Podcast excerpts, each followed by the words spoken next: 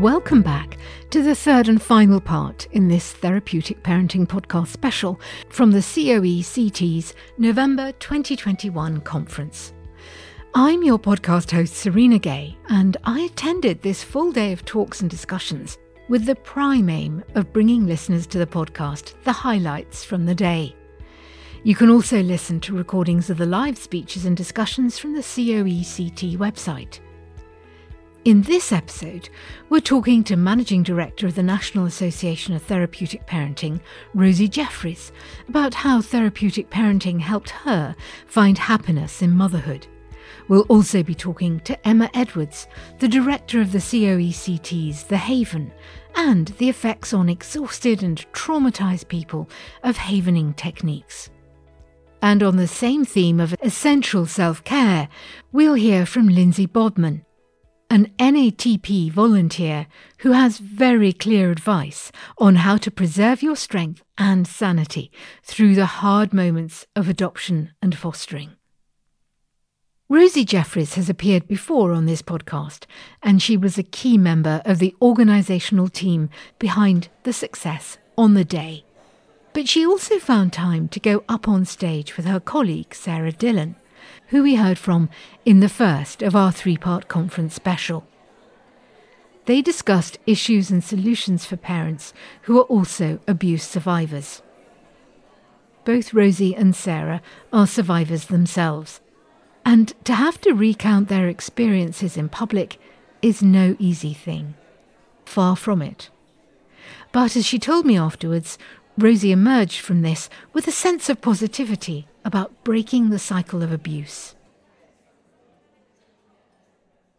For me, especially, was a message of hope. Children can experience trauma, they can have horrendous pasts, it not look positive for a while, but therapeutic parenting really does put those foundations in, and you start to see the child or becoming a young adult peering out like an iceberg. And then when they get into the stage of being a parent, everything that you've put in ultimately breaks a cycle of neglect and abuse, which means they become good parents, they become safe parents, and they ultimately are doing the best job that they can possibly do with everything they've been given and all the tools that they have.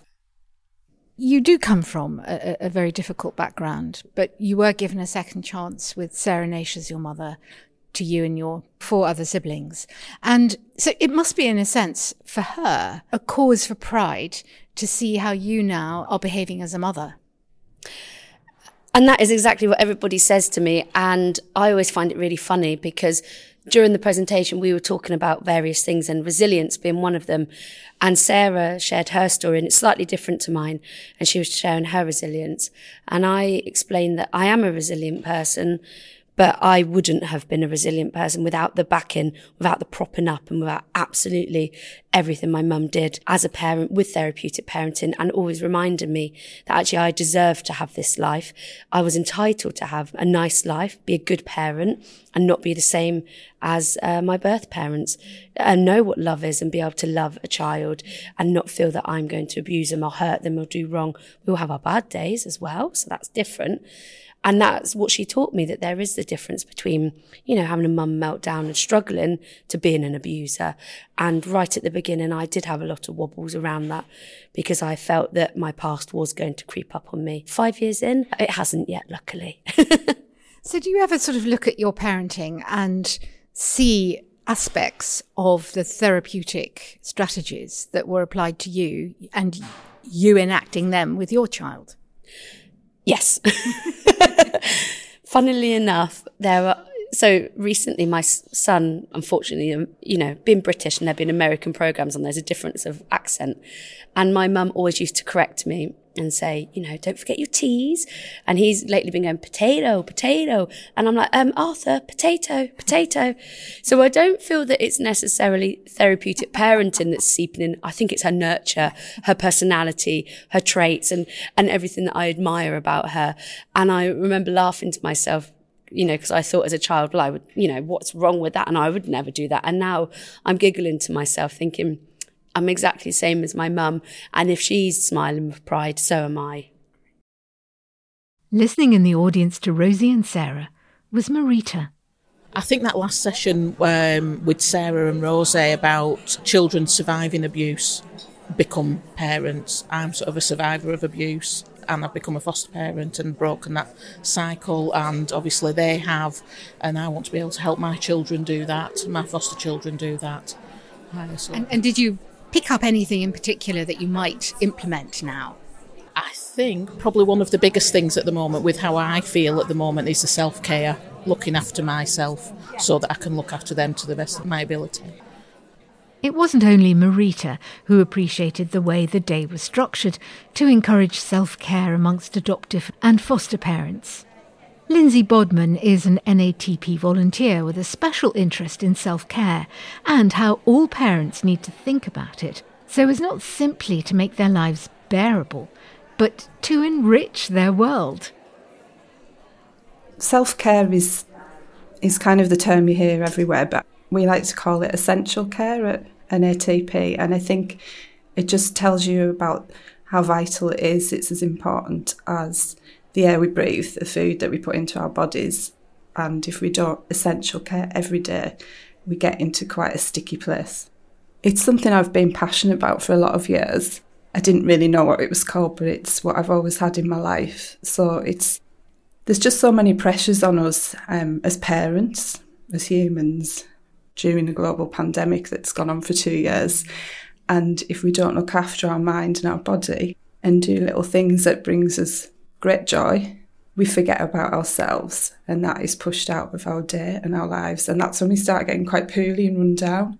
And some of you will be foster parents, some of you will be special guardians, some of you will work um, supporting families from trauma. I'm an adopted parent. There are many pressures on us all, and working with children or living with children from trauma brings just so many extra levels of stress. We have to have more meetings than regular families who don't parent children from trauma. We have to fight with school, we have to fight with doctors, everybody to try and get our children's needs heard. And that's the right thing to do, but we get forgotten. And if you're not going for a walk, you're not meeting a friend for coffee, you're not taking part in an exercise class on Zoom, whatever brings you joy, then that's when things can go really quite rapidly downhill. And can you speak from personal experience here that you didn't look after yourself properly and things started to go wrong, or have you always looked after yourself? It's something that personally I have to fight for every day.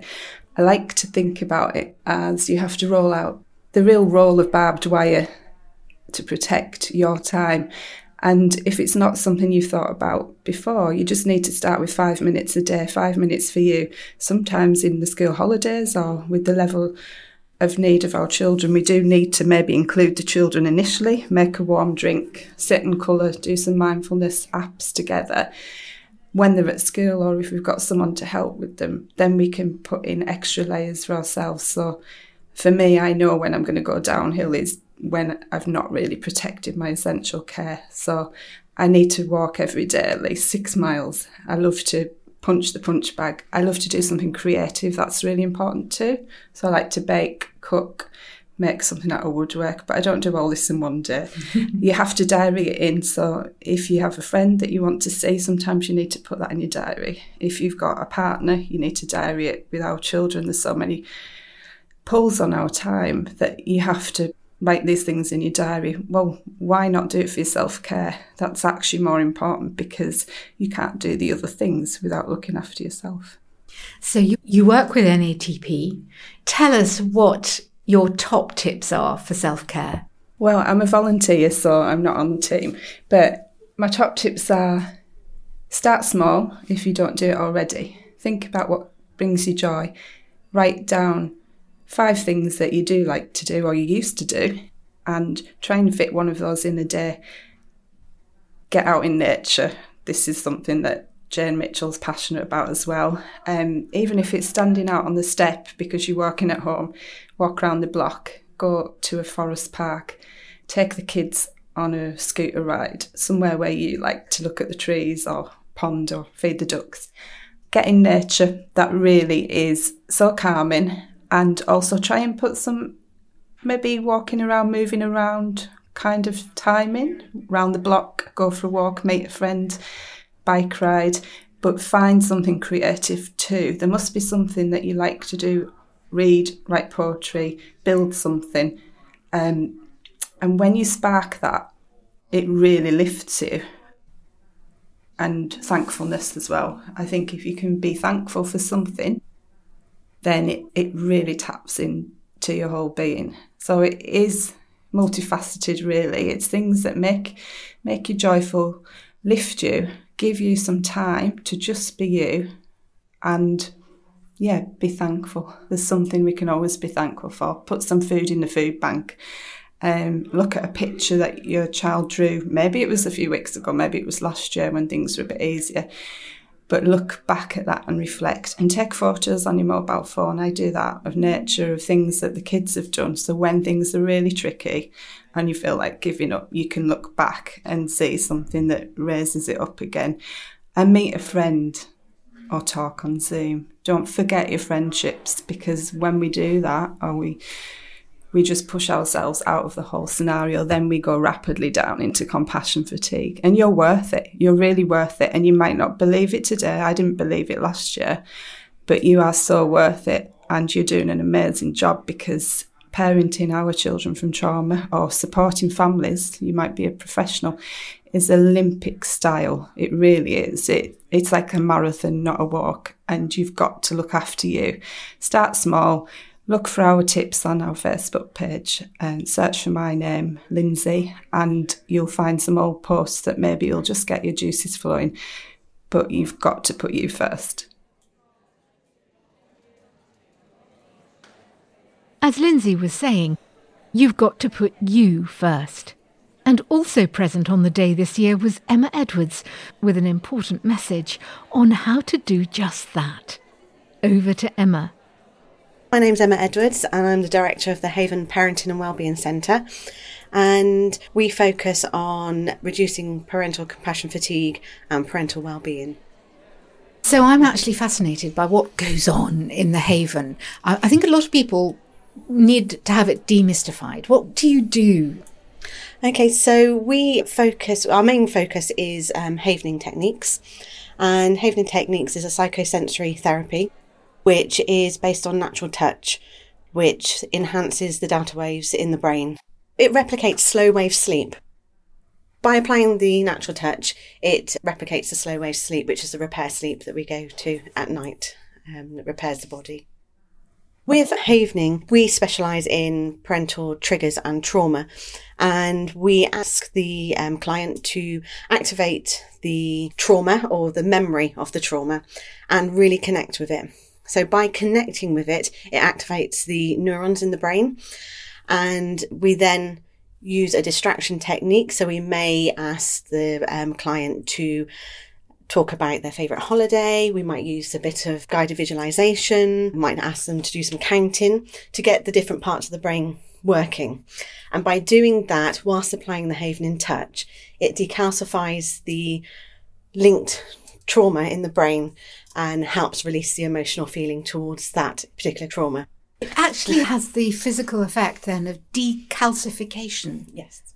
That's incredible. Now, how do we know that that's the case? How do we know this decalcification takes place? Well, what we do is afterwards, we ask the um, client to reconnect with that initial feeling that they did at the beginning. And usually after seven minutes of applying the havening technique, they find it it reduces. So by doing more havening, it can go down to um, a zero, so they don't connect to that feeling at all describe to me the, the physical aspects of the of this therapy. How does it work? The Havening touch is a gentle stroke across the forehead and down the cheeks. It can be from like giving yourself a hug. So from your shoulders down to your elbows, you brush gently in a rhythmic, or you can gently rub your hands together like you're washing your hands. And it's being proven via research that those are the three areas that create the most delta waves so people would come in they would they would go through a session they'd leave they'd feel a lot better already are they expected then to carry on doing certain actions themselves once yeah, they're not self, there you can self haven once you've had the initial havening session to sort of top up It can be used not just for trauma, it can be used for resilience, it can be used for sleep. Some people use it to help with weight loss. So there's a, a huge array of what it can be used for, and it can be really good just to sort of top up those feel good feelings.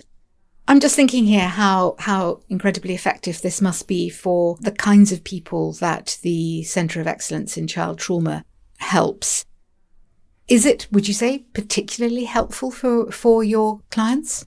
Absolutely. We have clients that are triggered by some of our children's behaviours and they come to us and they take part in our Three Steps to Connect programme, which incorporates Havening. And by doing that, they can remove their triggers. And we usually find that it's due to something that's happened to them in the past. So we delve deep and um, identify the root cause of it. And then once they've they're able to access logical thinking and they're not reacting emotionally to those triggers, then we offer strategies and solutions. What it strikes me about it, about this technique, is that it's incredibly non invasive, but it's just incorporating sort of kind, gentle touch. Would, is that how you see it? Absolutely. And it's based on the touch you may um, apply to your child when they're going to sleep. So, to soothe a, ch- a, distressed child, you may gently brush their forehead or down their cheeks to calm them. And that's sort of the touch we use. So, perhaps it was originally inspired by what goes on between a parent and a child when the child's in distress or in need of a bit of kindness.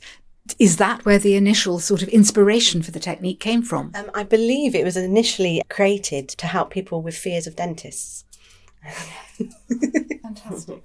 And how long has the Haven been operating with the COECT? So it's been operating independently since December 2020, but for two years previous to that, it was part of the Inspire Training Group. And it's set to continue? Absolutely. How many people do you think you've treated then in this time? Over the three years, probably hundreds, because we did a lot of um, free sessions during COVID and lockdown.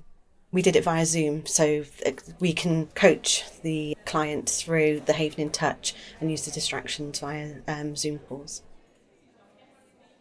And if you're listening and you haven't tried it already, I hope that what Emma had to say has inspired you to give it a go. And so that's a taste of the action at this year's COECT's November 2021 conference, engagingly entitled Survival Strategies for Therapeutic Parents From Chaos to Cake. For my own part, I thought people were genuinely uplifted by what they heard, by the conversations they had, and by the new coping strategies they were able to take away, not to mention from the other people they were able to meet. If you can make it to next year's conference, well, I think you might find it incredibly helpful too. Now, don't forget that you'll be able to access recordings from the day itself via the COECT's website.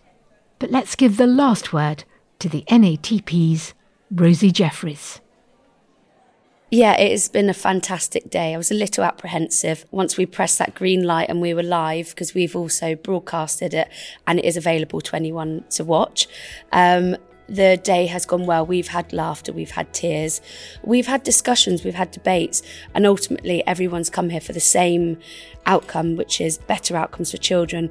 And I've never been happier to be in a room where that was certainly what came across, and I've thoroughly enjoyed it.